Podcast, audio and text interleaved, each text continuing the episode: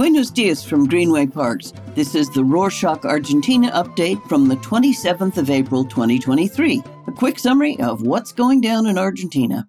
It's been a rough week for finance, business, and living in general as the blue dollar jumped to 497 pesos and the currency exchange gap, the difference between the official and the blue dollar, exceeded 120%. That means the peso is now worth less than half on the parallel market when it is the official one. This new increase is a response to the shortage of supply and to a growing demand for hedging. As always, people don't want to keep pesos in their pockets, and the drought cut billions of dollars from Argentina's export income and international reserves. Economy Minister Sergio Massa vowed to use all the tools of the state to stabilize the situation and President Fernandez blamed the political opposition for extra market volatility. The truth is, this rise also follows a couple of weeks of great political and economic uncertainty, sparked by announcements such as President Fernandez confirming he will not seek re election this year, and the debates around the dollarization of the Argentine economy sparked by libertarian candidate Javier Milei. Until the situation stabilizes, it's very likely that those living in Argentina will encounter stark increases in expensive products or brands that outright refuse to sell anything until they understand what their suppliers will charge next. To make things worse, official sources in the government have told the Buenos Aires Herald that Argentina's IMF deal has fallen through. The central bank intervened in the financial dollar exchange rate by trading bonds this week, which is something that the fund recommended strict limits on in its last review of the country's deal. However, sources within the economy ministry said that they do not consider that to be the case, that it is being renegotiated from the ground up, including disbursements and all targets such as international reserve accumulation. Since we started with economic news, the government announced that it will be raising the income tax floor to 500,000 pesos gross,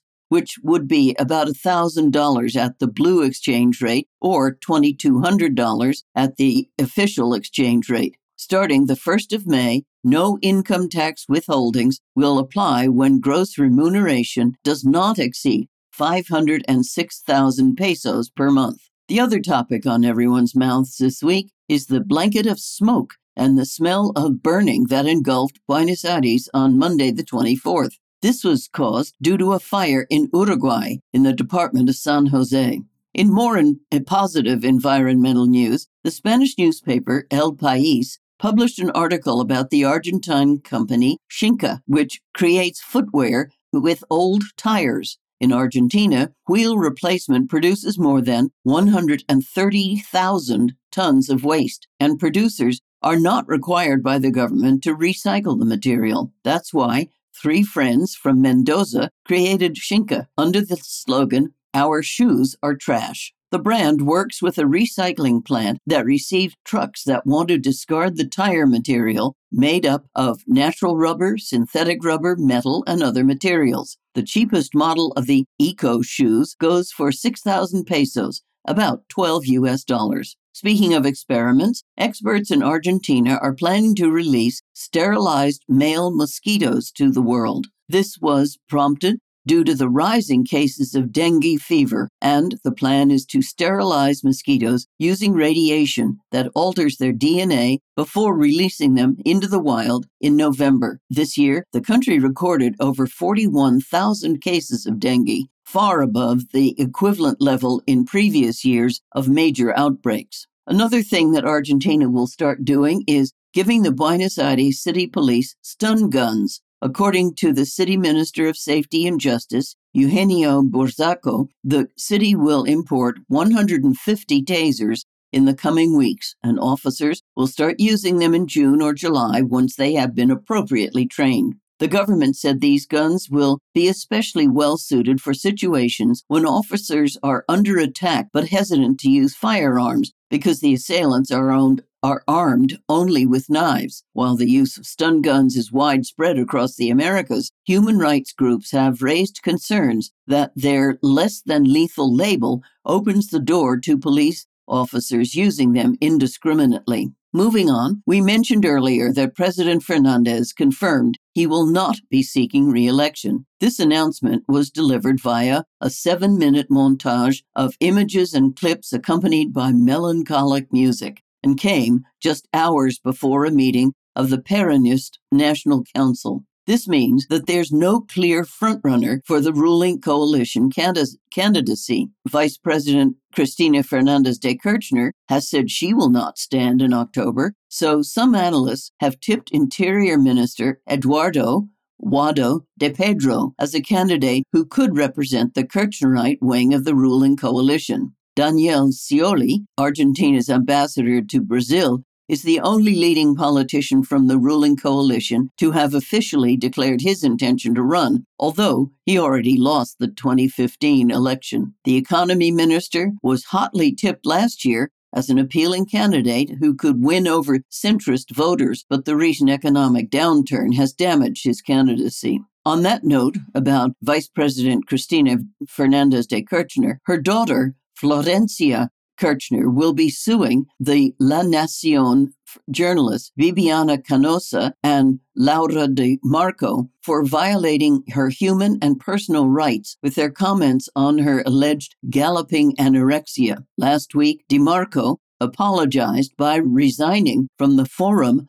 of Argentine journalists known as FOPEA, many of whose members had criticized her remarks on the young woman's health, whose disorder she had also attributed to neglect on the part of her mother. Speaking of slippery situations, Argentina will export oil to Chile again after 17 years. The loading of crude oil into the Transandino pipeline is scheduled to begin in mid May, and it takes two weeks to set up the system for permanent dispatch. The line starts at YPF's Puesto Hernandez area, located in the Rincon de los Sauce zone, crosses the Los Andes mountain range and reaches ENAP's Talcahuano refinery on the Chilean side. Other pipelines may be added shortly to reach 70,000 barrels per day.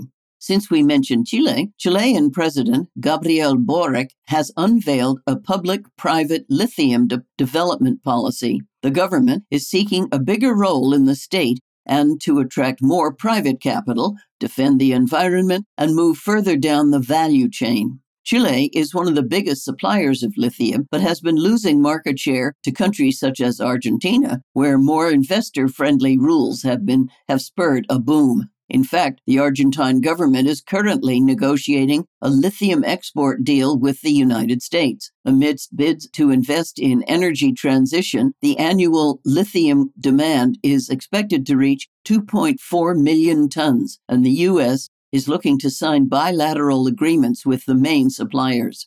You know what else will expand this year? Mercado Libre, Argentina and Latin America's e commerce giant, which plans to add thousands of jobs this year as it expands its logistics business. Despite other global tech firms cutting jobs, the company will hire 13,000 people, bringing its total headcount to 53,000. The hiring will be focused on roles involved in locations that sort and send packages in Brazil and Mexico, but will also expand its tech and product teams. It's worth mentioning that Mercado Libre topped LinkedIn's list of the best 25 firms to work for in Argentina. The ranking also features JP Morgan Chase and Company and Dow because they are companies that help their employees to prepare themselves to succeed in the future. Also on the list are ExxonMobil, Telecom Argentina, SAP, and Fiserv, among others.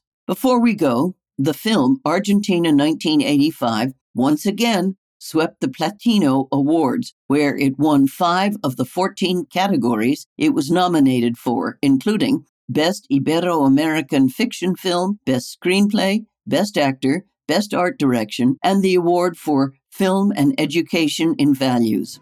And that's it for this week. Remember, you can buy our 100% unbleached organic cotton grown and ginned in Texas, spun and knit in the Carolinas, sewn and printed in Missouri t shirts. The most environmentally friendly new t shirt you will own. To get one, check the link in the show notes. Nos vemos la próxima semana.